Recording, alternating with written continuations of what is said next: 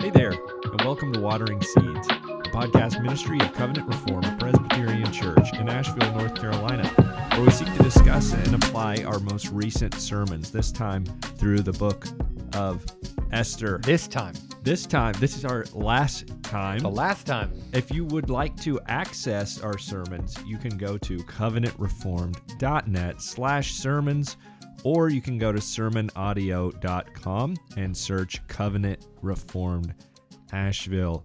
I'm here with Pastor Jim Curtis, who has in been the flesh. preaching through Esther for us. Jim, how are you today? I'm doing really well.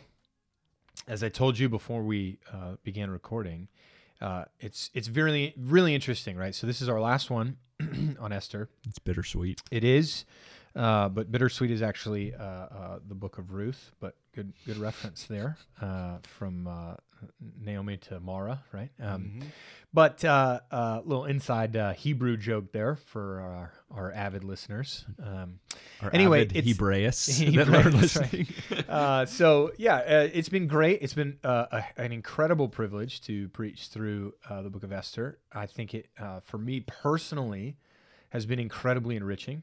Uh, it's it's been a wonderful opportunity to take a deep dive into a story like that. Um, I've gotten a lot of comments th- from folks uh, who said that they've never heard a sermon through Esther before, sermon series through Esther before. I've gotten a lot of comments from folks that they haven't read Esther in a long time, Hmm. uh, and that's been uh, uh, this has been refreshing to them uh, to hear it. Uh, for me personally, this is probably the deepest dive I've ever done to Esther. Uh, Hmm. and the last time I did it, obviously, was in seminary, but it was you know in in the, the course of other uh, other classes. But like I told you before we started recording, it's really interesting. You know, um, Pastor Sean's back Yes, uh, to is. God's praise, and uh, we're really looking forward. Uh, we are excited to have him back. Um, uh, but it's really interesting that my mind has shifted back to Matthew, right, which is where Pastor Sean's going Mhm, to pick it back mhm. up.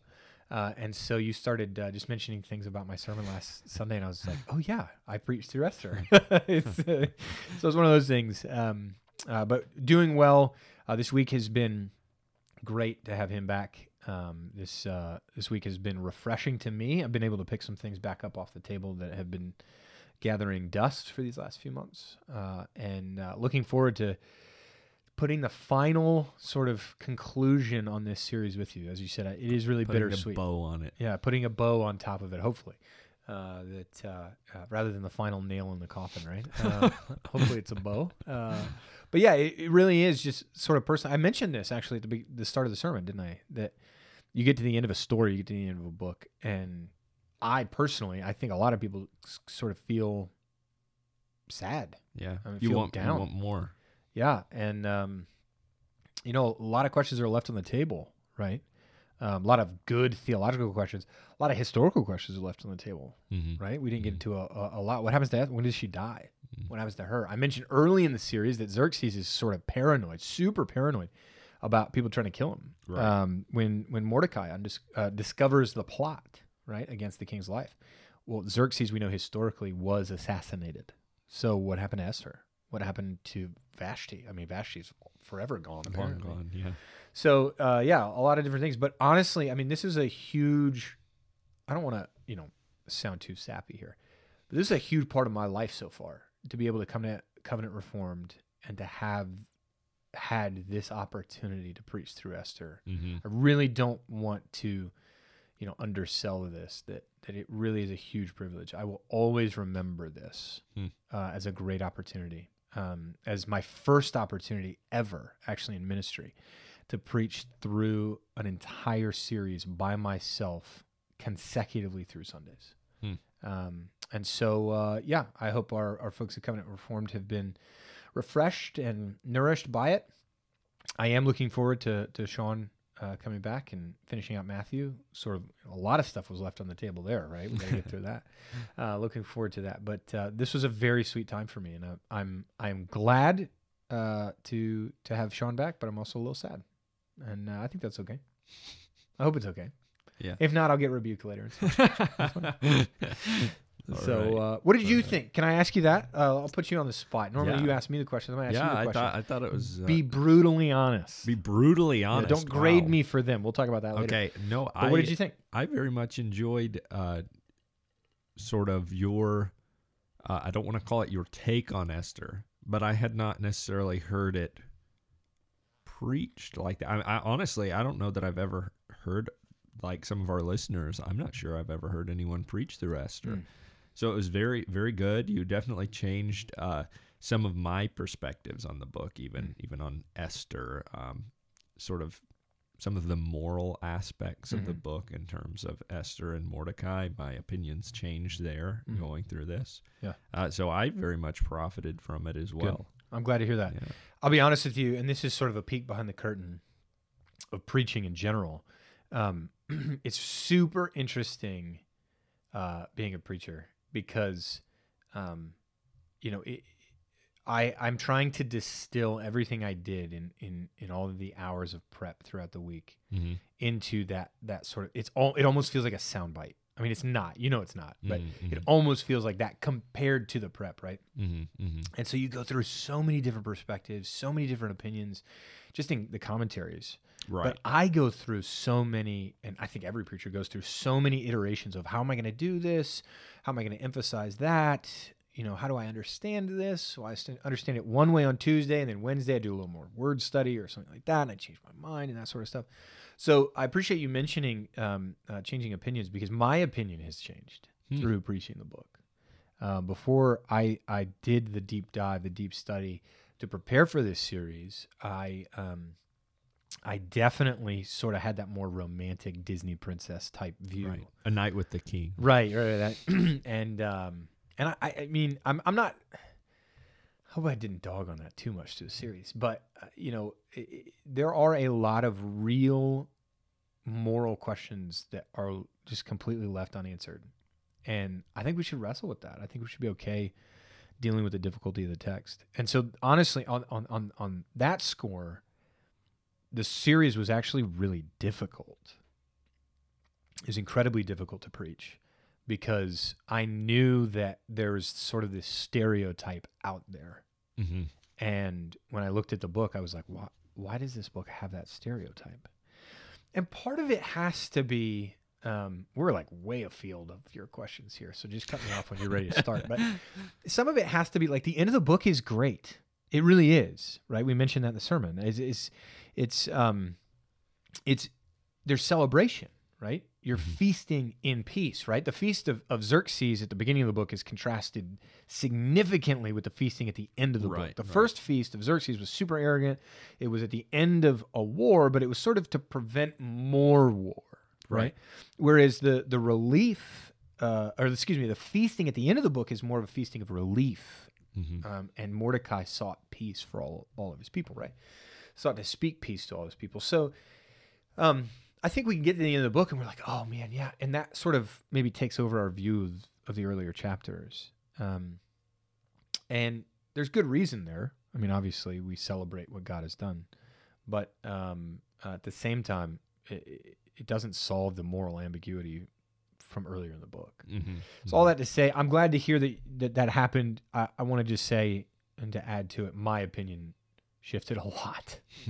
um, and uh, uh, you know, uh, I I I think that's a great exercise of the Christian faith is letting the Bible sort of dictate its own terms. Mm-hmm. Uh, Mhm. and my thoughts need to shift to the text, Right. right? Need to shift The to Bible God's thoughts. shapes us. We don't shape the Bible. Exactly, exactly. So I'm glad to hear that that happened with you. I'm glad to hear that it um, has happened with many of the folks in our congregation, and I'm certainly glad that the Lord has brought me into a, a deeper love and appreciation for the story of Esther. Mm. It's been great. I think most of all, you know, the best thing throughout this series is that I felt like Jesus Christ was preached from the text faithfully. Uh, I think that was the biggest plus of the, the whole series. Yeah. So um, our listeners may remember the the beginning podcast to the series was actually with a friend of mine named Darren Moore, Mm-hmm. who's a minister in Chelmsford, England, right, right outside London. and he and I worked together. Uh, sort of, this is sort of a side hobby, side gig for me. Uh, I don't get paid for it. Um, with uh, Gospel Reformation UK. Mm-hmm.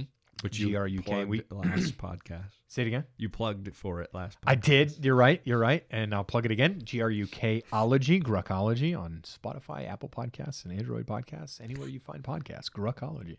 Um, no, but we, we just did a podcast yesterday on it. And uh, or not on it, but I mentioned that I had been I had just preached through Esther, and it was remarkable how Jesus, um, how God is not mentioned. Right, that's the big sort of question Right, as you begin right. the book.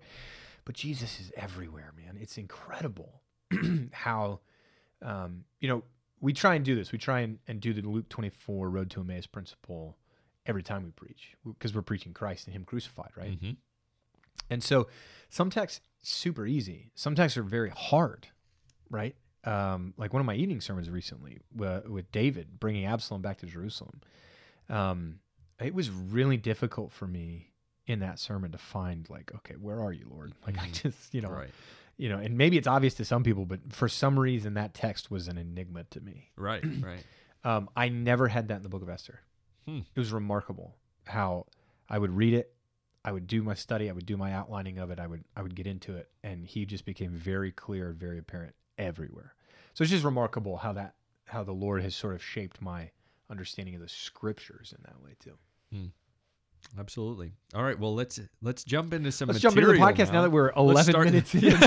Let's do that. This might be a long one for our listeners, but it's all the finale. So yeah, that's right. We're going know, two hours today. yes, two hours. Special, special one. Yes, right. absolutely. Well, anyway, Pastor Jim, it's time for the proposition moment. Ooh. Cue the music. Yeah. that we don't have. All of our listeners will have heard a proposition at our last evening service where uh, Cooper Starnes preached for us. That was wonderful. And uh, uh, I, I really appreciated this about his preaching. He just came out and told He us. He highlighted He said, "This is my proposition," Yeah. and I was like, "Hey, there, we- there we go." Uh, Yes. And uh, you know, it's funny. Cooper and I went to the same seminary, so uh, there it is. Uh, maybe you can see some parallels in our preaching there, uh, and see uh, uh, Oh. how we were very in, inf- influenced uh, by the same people. Anyway, sorry. Yes, my proposition was. You tell me. Your, your proposition was, let's see if I get it correct. Only Jesus Christ can fully bring peace. Did I word that correctly? Amen. Amen. I went through a few iterations of that proposition. Okay. All right. Um, only Jesus Christ can redeem, can fully redeem. Only Jesus Christ can fully bring peace. Only Jesus Christ can, excuse me. Uh, only Jesus Christ can fully uh, uh, save. You know, I, I went through a bunch of iterations, and I and I landed on. I think it, by the time by the time you get to the end of chapter ten, it's very obvious that Esther is a little bit Jesus-y, but so is Mordecai mm-hmm. right? But Mordecai's kind of us, but kind of Jesus. And, you know, the, the Old Testament loves to do this where it's sort of more of a melting pot than it is sort of a, you know, scientific precision one to one. That's Jesus, Right, that's me right. in stories. And I think that's great. I think it's wonderful. Um, but that, that last little bit of Mordecai speaking peace to his people, it just seems so obviously typological, typological of Jesus. Right, You know? right. Um, so yeah, only Jesus Christ can fully bring peace to his people. Right. Right. And Uh, you- and uh, uh, the word fully there is doing a lot of work as it should, as it should. yeah. All right. Well, uh, so your three points of your sermon, as every good was a sermon three-pointer. has three points. Uh, don't say that because the sermon I'm before that had two points, but keep going. kidding, keep going. Uh, so uh, you said that God uses difficulty, celebration, and anticipation to remind us of that truth. Those Mhm. your three To points. of encourage us in it. Yeah, that's right. Now, Jim, right. I want to give you, uh, before we jump into some of our questions, I think there was something you wanted to mention or clarify um, about the fact that the Jews did not take the plunder. Right. Is that correct? Yeah, so we'll we'll we'll, just, we'll talk about the difficulty a little bit. The one of the hardest things to do in preaching is to leave things out. Mm-hmm. Right? There's always more you can say. Sure. Um, and one of the things that it, that I I re- like I went back and forth on this, and even in preaching it, I had it in my notes, but I, I on the fly I, I said no. I, I think it's better to leave it off, and we'll just pick it up in the podcast. So I appreciate you giving me this opportunity. It was the fact that when the Jews did not take the plunder, there's two things that that um, really strike should strike the reader, and and it's not immediately obvious to us because we don't live in ancient Persia or the ancient Near East, right? We live in the West, and um, those two things are one, the king allowed them to, right? And I think I said that actually in the sermon, and it's remarkable that the Jews would have not taken that opportunity to enrich themselves, Mm-hmm. right? Uh, on the basis of the king's allowance of it. And but what's sort of baked into that is do you remember who wrote the decree to allow them to take the plunder? Mm-hmm. Who was it? Let's see who wrote the well It starts with an M. Mordecai. Mordecai, Yeah. that's right. So, uh, what's interesting is that Mordecai bakes in that allowance. It's not King Ahasuerus. It's not King Xerxes is uh, um, going for it. It's not him saying, Right. "Yeah, yeah, oh, you know what? This is a great opportunity for you guys to sort of build yourselves up, and I want to support you in that way, or whatever." Mordecai's the one who wrote it, Mm. and so it's very interesting to to note that that Mordecai built that allowance in there, and then the Jewish people were like, "No." Hmm. Um, and that leads, I think, to the second one, which I didn't mention and which may be less obvious. And that is that the Persians would have looked at this and cocked an eyebrow. They would have been very confused by this. Right. Right. Because it's your right to take the plunder uh, in in this scenario. That's Mhm. how you actually sort of recoup your losses. right? Sure. To the victor So- goes the spoils. Exactly. And so this is this is somewhat obvious when you think about it, right? So uh, consider, for example, the the the, the conflict in Ukraine. Okay. Uh, if if you take any few minutes to go look at the pictures, go look at some of the videos, go look at uh, even just news articles if pictures are, are a little too much for you, you'll notice like, like Ukraine is actually bombing their own bridges and their own infrastructure to prevent the Russians from advancing and retreating. Right? I mean, they're they're they're waging war in a very smart way. Okay, but what they're doing is they're knocking out their own stuff Mm-hmm. right? And so what should happen, hopefully, is that Russia loses. That's my I, I believe that that this is an unjust war from their perspective. I think that they need to retreat. I think they need to leave Ukraine alone. And then I think Russia needs to pay them a bunch of money or make restitution of some kind.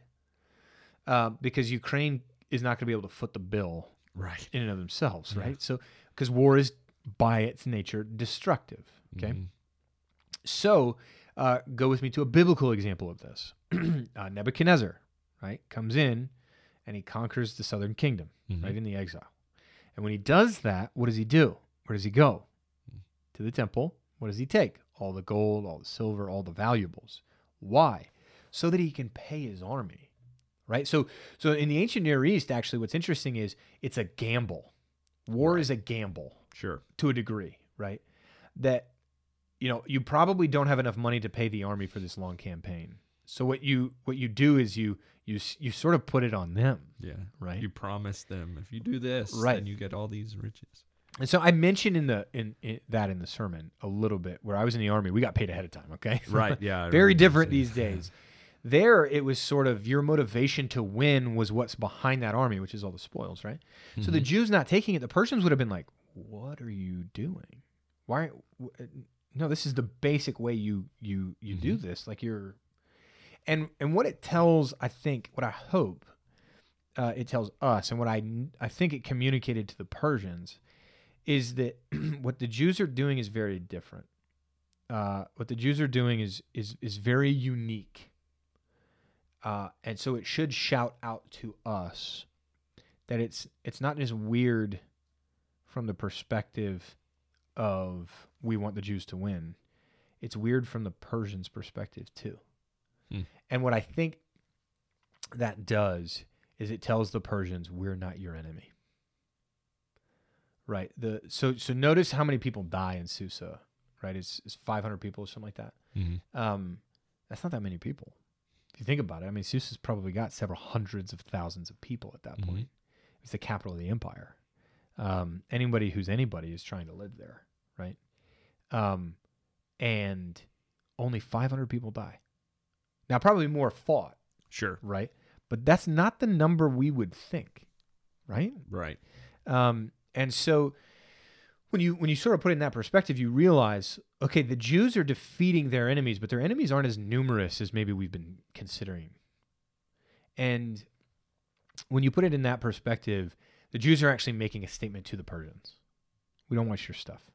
We're not here to manipulate you. We're not here to do what Haman has accused us of doing. So they're doing two things, right? And the one I chose to focus on was the Holy War in the difficulty, Mhm. but they're also clearing their name right. with the rest of the world. So that that was the the piece that I was I was I would like to have brought in, but you know, for for ten reasons or another, I decided not to. Well, thank you for bringing it up now, Pastor Jim. I'm going to go ahead and jump into our second question. Let's here. do it. All right, great. So, uh, in your sermon, you brought out the fact that they're celebrating Purim, right? Purim, yes. Uh, yeah, I know there's there's there's like 16 different ways to gotta, say it. I gotta pronounce it Purim. I know. You heard me say pur or pure for the singular, and then Purim Mhm. is is how the modern day festival is. Interesting. um, yeah. Interesting. So anyway, sorry. Go ahead. Anyway, all right.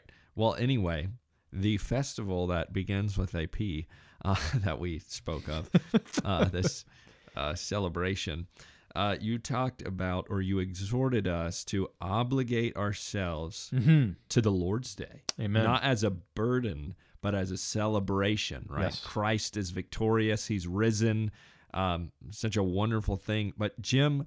Uh, maybe for some of our listeners who might not be familiar with the Lord's Day, they might not Mm. have come from a tradition that uh, practices rest on the Lord's Day. What do we mean by rest on the Lord's Day? Uh, and also, I want to add another question to that. Why do we worship in the evening on the Lord's yeah, Day? Yeah, good question. You're gonna have to ask me that second one again because I'm gonna forget in this answer Okay, uh, of your first question. So just heads up there. But sure, sure. the um, all right. So the the general way I'm going to answer this is the Bible talks about Sabbath in two ways. Generally, generally we have two concepts of the Sabbath that are united in one sort of big capital S Sabbath understanding of the Bible, hmm but both function uh, uniquely. Okay. The first mention of the Sabbath, of course, is in creation. hmm And so what that what that tells us is that a, a an aspect of true Sabbath, true rest, is physical rest, hmm is creational, is um, uh, uh, resting from your labors. hmm Okay, in the sense of uh, uh, don't work. If your ox is in a ditch, according to Jesus, of course. But insofar as it as, as it depends upon us, we ought not work on the Sabbath Right. right? We ought to set aside a seventh of our time uh, to the Lord uh, by by resting. Okay, and there's a lot of things we could say in that. I mean, there's um, there's studies out right now. I mean, the work from home movement is huge in the United States. hmm There's tons of studies that are being conducted that you're actually more productive across, le- you know, more efficient across less time and that sort of stuff. If you work from home, you cut out the drive, you cut out a lot of different things, you know, blah blah blah. Um, but everyone knows that if you just go constantly and have no rest, that's not good. No, right? it's not. God knows how He made us, right? The second way the Bible talks about Sabbath rest is resting in the Lord. Hmm And so you're giving that seventh of your time, the time where you rest, to Him, hmm right?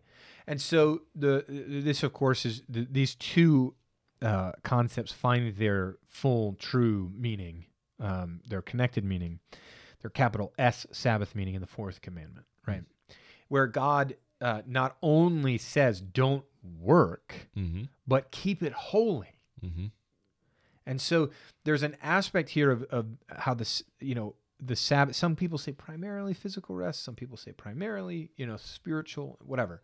Uh, I, I I think if you if you try and make one primary, you're missing the the other. hmm The the radical thing about the Lord's Day that I think a lot of people coming to our tradition, uh, uh, this is what I try and impress upon them: that real physical rest isn't as restful as it should be without being coupled with spiritual rest. hmm Okay. So uh, this is sort of the way that I, I tell people of my generation. This is how I illustrate it for them. Go and sit on your couch for an hour and uh, open up Netflix. Right? Go to Hulu. Go on Instagram or Twitter or Facebook or whatever hmm and scroll, watch, consume, right? Go do that. And then a week later, do the same thing. Dedicate that hour to physical rest, but instead Mm-hmm. do something a little different. Spend the first 10 minutes in prayer. Uh, read your Bible for the next 20 minutes, 30 minutes. Uh, uh, pick up a book on sermons from somebody. Mm-hmm. Read read one of those. Uh, go sit outside uh, and enjoy the good weather, man. Uh, fall is finally here in Asheville, and it is fabulous. Uh, I haven't sweat in like two weeks. It's incredible. Um, that's not true, but go do that, and then then here's what we're gonna do. You're gonna tell me which one was more restful, which one was more energizing, and I'm gonna bet every penny I own that it's not the one where you were consuming Mm-hmm. where you were filling yourself. Now, I'm not saying those things are bad inherently, right? Um, There Right. is there is a time for entertainment, but what I'm saying is when you couple both a physical rest with a spiritual resting in the Lord, in the Lord's finished work, in trusting His salvation, in trusting His redemption for you, in celebrating His love for His children. Hmm. When you do those two things, you are more rested. Um, I uh, uh, uh, have a, had a professor in um, uh, seminary. His name's John Currid. He's got an excellent commentary on the Book of Exodus. It's right there. We record this in my office, so it's right there. It's excellent. Uh, you need it if you don't have it, my my friend. Mm-hmm. Uh, but i- in his exposition of the fourth commandment, he has this little application section, and he he says in there, and I'm not going to get this exactly right. I'm paraphrasing, but he says in there essentially, how often do we not evangelize for lack of time? How often do we not pray for lack of time? How often do we not read the scriptures for lack of time? How often do we not spend time with our family for lack of time? How often do we neglect good things for lack of time? I got to stay in the office. I got. I got this deadline. I got to do. I got, you know, um, a million different things, and then we have church on Wednesday night, and then we have uh, Bible study, and then we have, you know, um, my friends have a book club, and we're going to book club, right? And then family vacation, which isn't actually very restful because everyone's running around like a chick with a chicken's head cut off, right? Right? It's just ah, that's how we feel, and and he's like, how often do you not do these things because you don't have time? And then you come to Sunday, you come to the Lord's Day, you come to the Lord's Sabbath, and suddenly you should have a lot of time. Hmm. And yet, and I'm guilty of this too, we neglect to do it, Mm-hmm. right? We still neglect to do those things. But the Sabbath is a delight to God's people because God has set the schedule. Right. God has set our time. He's given us six days to do all that other stuff. then he says on the seventh, don't. I mean, I really, um, I've been sort of chastised by, by some people in, in other theological traditions for putting it this way, but I'm gonna I'm gonna stake my flag in the ground. Okay. Not a single one of our listeners, not a single one of them would ignore their boss. If their boss said, Hey, you know what? I'm going to give you every Friday off. You're doing such a great job. You're working so hard. Every Friday, don't come into work, right? Every single one of our listeners would be like, Yeah, you're still paying me the same, right? Oh, yeah? Okay, done. Easy, right? You take that. Yeah. Everybody would take that. The Lord comes in and says, I have immense blessing for you one day a week. Mm. One day a week. You don't do anything. You work hard for the glory of God for six days, but you take that seventh day off. You take it off. Mm. You rest from your labors. And for some reason, and I know what reason it is, Wilson, but for some reason, you know what reason it Mm. We're really bad at doing that. Mm. We are really bad at doing that. And so, wh- what it tells me is one, we're just bad at resting. Two, we're bad at listening to God and trusting Him. Mm-hmm. Right. Uh, and three, and uh, so we're bad at trusting God. What I mean by that is we're bad at trusting that God, our Creator, knows our frame and knows we need rest. okay? right. But we also don't trust God in the sense that I, I was getting at in my sermon. We don't celebrate. Mm-hmm. Mm-hmm. more often than not in pastoral ministry i've i have met with and counseled people who are very anxious who are very sort of you know i gotta go i gotta go i gotta go i gotta do i gotta do i gotta do very rarely have i met people who are being too still and knowing that he is god Mm-hmm. right uh, as if that's you know genuinely truly possible. You know, I met apathetic people. I met lazy people. Right. Right, I know laziness. I know overwork. Right. I, I mean, we all know these. But rarely have I met someone who is being still and knowing that the Lord is God, and they don't have a good, proper understanding of time. Mm-hmm. Right. Mm-hmm. And so the the uh, what I think is we're missing. What I think we're missing beyond like we're all overtired, we're all overextended, we're all stressed, right? Everybody is. Um, there's not enough time in the day, right? Joshua, I love that story in Joshua where Joshua's like, "Lord, keep the sun up," right? There's not enough time. Mm-hmm. There's not enough Right. time.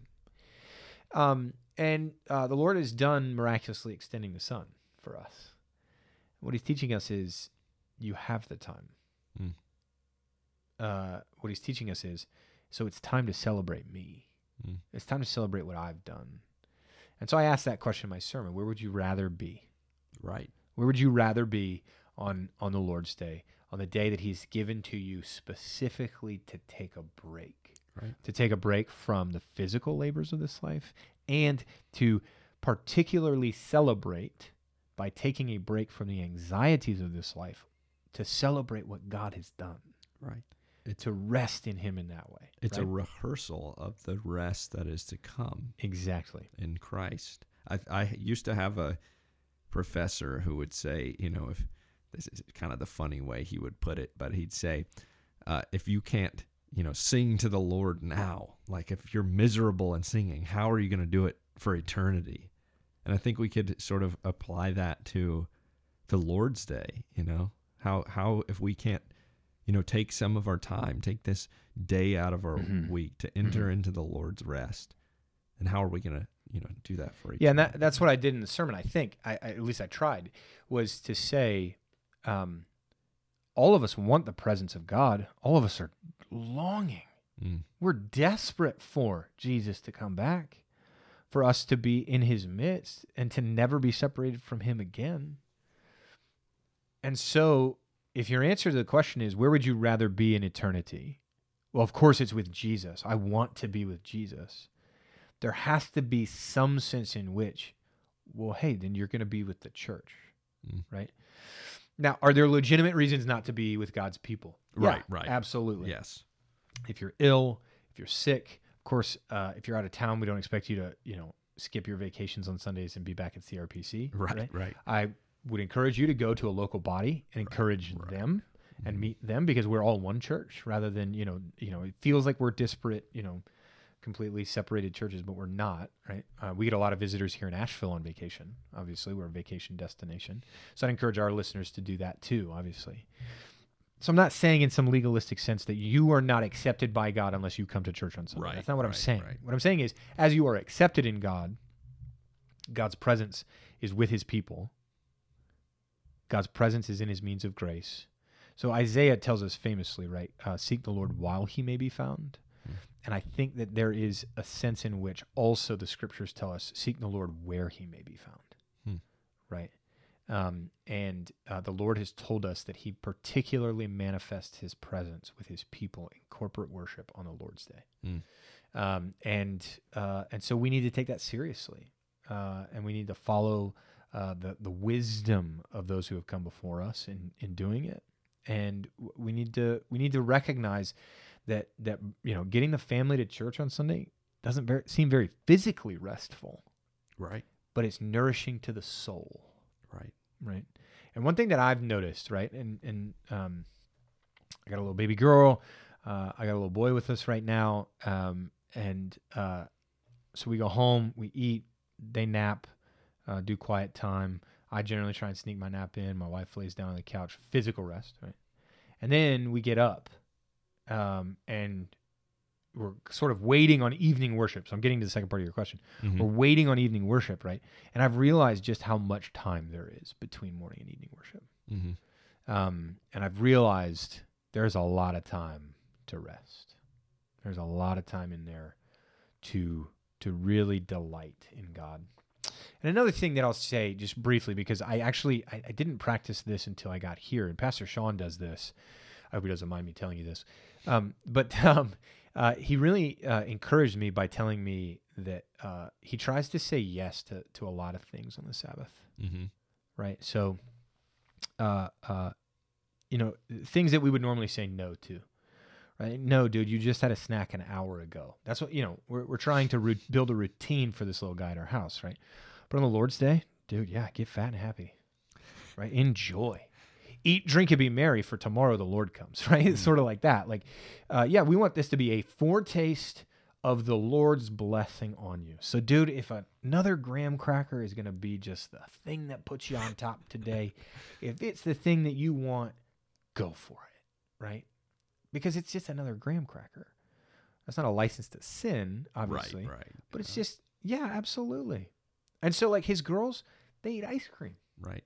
Uh, Sundays on Sunday. Sundays on Sunday, right? And that's amazing. That's it. Doesn't that change your view of the Lord's Day? Like, not only are we taking a break from our labors, not only are we taking a break from anxieties, not only are we taking a break from these things, but we're also taking a break from like these restrictions that are ultimately good. But yeah, we can delight in food, we can delight in time, we can delight in uh, these other things. So I encourage people, yeah, you, you don't have time to read a book that you really like, and like you're you're sort of desperate to do that, but you get home from work and blah blah blah. Do Sunday afternoons. Mm. Rejoice in the creativity that God has given to somebody else. It's a great idea. It's a wonderful idea. Um, so say yes as much as you can. A lot of people think the Sabbath is saying no, no, no, no, no, and that's not true. Actually, um, there's a lot of things you can do to say yes. So my wife and I, we have really tried to take that to heart. And one of our sort of guilty pleasures, this is going to sound so lame. One of our guilty pleasures is just a frozen pizza. right? It's just so easy and it's pizza. So you're like, I don't Oh. know. You know, we try and eat healthy. We try to do chicken and rice and vegetables and blah, blah, blah. Yeah.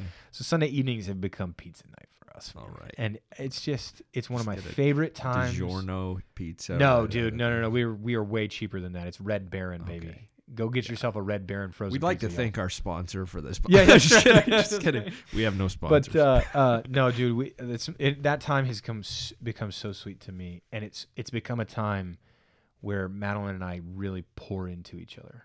Mm. We re- recap the week. We talk about the upcoming week. Um, it's it's it's a time where both of us feel very recharged in one another. Mm. It's just guilty pleasure pizza and time together, man. So why uh, why do we do evening worship? yes, Right? You didn't have to remind me. I'm proud of you. Yeah, thank you. Uh, I do a couple things right. Um, so e- evening worship. Okay, so I'm not going to do it justice here because uh, this podcast is getting pretty long. Yes, it is. So is our uh, longest. Let me yeah, let me give you uh, a couple different reasons. One, where would you rather be? Right. Two, uh, it is a practice that we see in Scripture. Mm-hmm. That doesn't make it mandatory uh, in in sort of a, a "thou shalt not kill" sense, of course. Um, but it does make it, I believe, uh, uh, ultimately wise. Mm-hmm. Okay. Mm-hmm. Um, uh, and so we see morning and evening sacrifices in the Old Testament. We see morning and evening worship practiced Mm-hmm. uh, in the early church. We see morning and evening worship practiced um, uh, throughout the church's history. Uh, what's interesting actually is uh, the this sort of innovation of just a morning service um, that a lot of churches do, and then sort of a Bible study sort of paradigm and all that. Not Yeah, smacking Bible studies. I love Bible studies, but that sort of paradigm of just morning worship and that's the only worship time we have is very foreign in the life of the church, generally speaking. Right. Calvin preached almost every day in Geneva. Yeah. So yeah. that's the reformers. yeah. Paul was meeting with the disciples of Christ every day Mm. in the New Testament, right? So I love Sinclair Ferguson. Sinclair Ferguson actually says, well, if you want to practice what the Bible practices, well, the Bible has more evening services than morning services, right? Uh, and so actually, it seems that the evening service is more primary. it almost seems that way, Right. right? Uh, uh, but what? How do we practice? Well, the morning service is sort of the big one. Right. Mhm, mhm. Um, so so uh, that that's that. I think it's it's ultimately wise. Um, I think it matches New Testament practice. Uh, but uh, third, uh, if I could say third, maybe it's fourth. I don't know. Lost count. Uh, I'm just going to circle back to number one. Where would you rather be? Um, uh, where would you rather come? Where would you rather go uh, than to be once again with your brothers and sisters in Christ in the house of the Lord to receive right. more of Jesus? Yeah, if it's a rehearsal of where we're going Right. for eternity, why would we not want a taste of that now? It's Absolutely. a foretaste. Yeah, so it's it's almost like um, you know, this sort of happens in my life. Um, Madeline will make a meal, and I ensure that she makes a ton of it, so that I can have lunch the next day and the next day and the next day and the next day of that meal. Right, one of my favorite meals, taco soup, baby. and when we make taco soup, and I'm thinking about this because we're gonna have it tonight. I'm gonna have taco soup for the next week for lunch, and it is my favorite thing in the world to just keep eating that meal. Right, I'm sort of boring, I guess, in that way. And what I, the the, the illustration here is, uh, I think Jesus should be so sweet to us, should be so desirable to us that we want more Mm. and more and more and more and more Jesus. Um, and so that's why we practice. That's uh, uh, that's a very short snippet of why we practice evening worship at Covenant Reformed is because we want more Jesus, Mhm. um, and we think our forefathers in the faith. We think the history of the church has taught us um, that more is better. Mm. More Jesus is always better. Um, and so uh, uh, I forget who said this, and I want to say they got it from a Puritan. Okay. So you you're the Puritan expert here. So you correct me. That, but I'll try to help. But someone once told me, I'm pretty sure it was it was from a, a Puritan, that the morning service almost knocks off the dust of the world so that you're prepared to receive evening worship. Wow. I, end of the I have not heard that, So- but that sounds like a so like said. all of your anxiety and stuff has been sort of left at the altar in the morning. So you Yeah. come in the evening and you are the most receptive that you could be Oh man. for Jesus. And I love that imagery, man. Yeah, that's that, great. That, that the the world, the dust of the world, has been washed off in the morning, so that we can fully receive in the evening. Mhm. And I love that. I think that's that's how I feel in the evening. As I come to the evening uh, after a long afternoon of of physical rest, of pouring into my family, of my family pouring into me, uh, and I come back and I receive the word again. Mm. Right, and then the kids go out and they enjoy each other's fellowship afterwards. Uh, the time after evening service, the fellowship after evening service, has become very, very particularly sweet to me. Mm. Um, so uh, yeah, that's my answer. Uh, if our fo- if our friends, if our listeners have more questions about that, I would love to um, uh, to talk more about that. All right. But Yeah, Wilson- That might, that might be all we have time for. That today. is all we have was a- time for. But I want to say, man, this has been awesome to do It with you. awesome. Um, I am confident you uh, and I will come back at some point. Yes. uh, and uh, and and um, as we now deprive our listeners of of this excellent thing, this excellent uh, repertoire that we have gotten into together, uh, we will be back. Uh, perhaps Wilson and I will start. Arnold Schwarzenegger. Uh, yeah, that's right. perhaps we will start watering seeds After dark. after dark. uh, but until then, my friend, this has been super great. Thank you so much for everything, it does. Thank you, Pastor Jim. and uh, and we will hopefully do this again soon. See you, brother. Adios.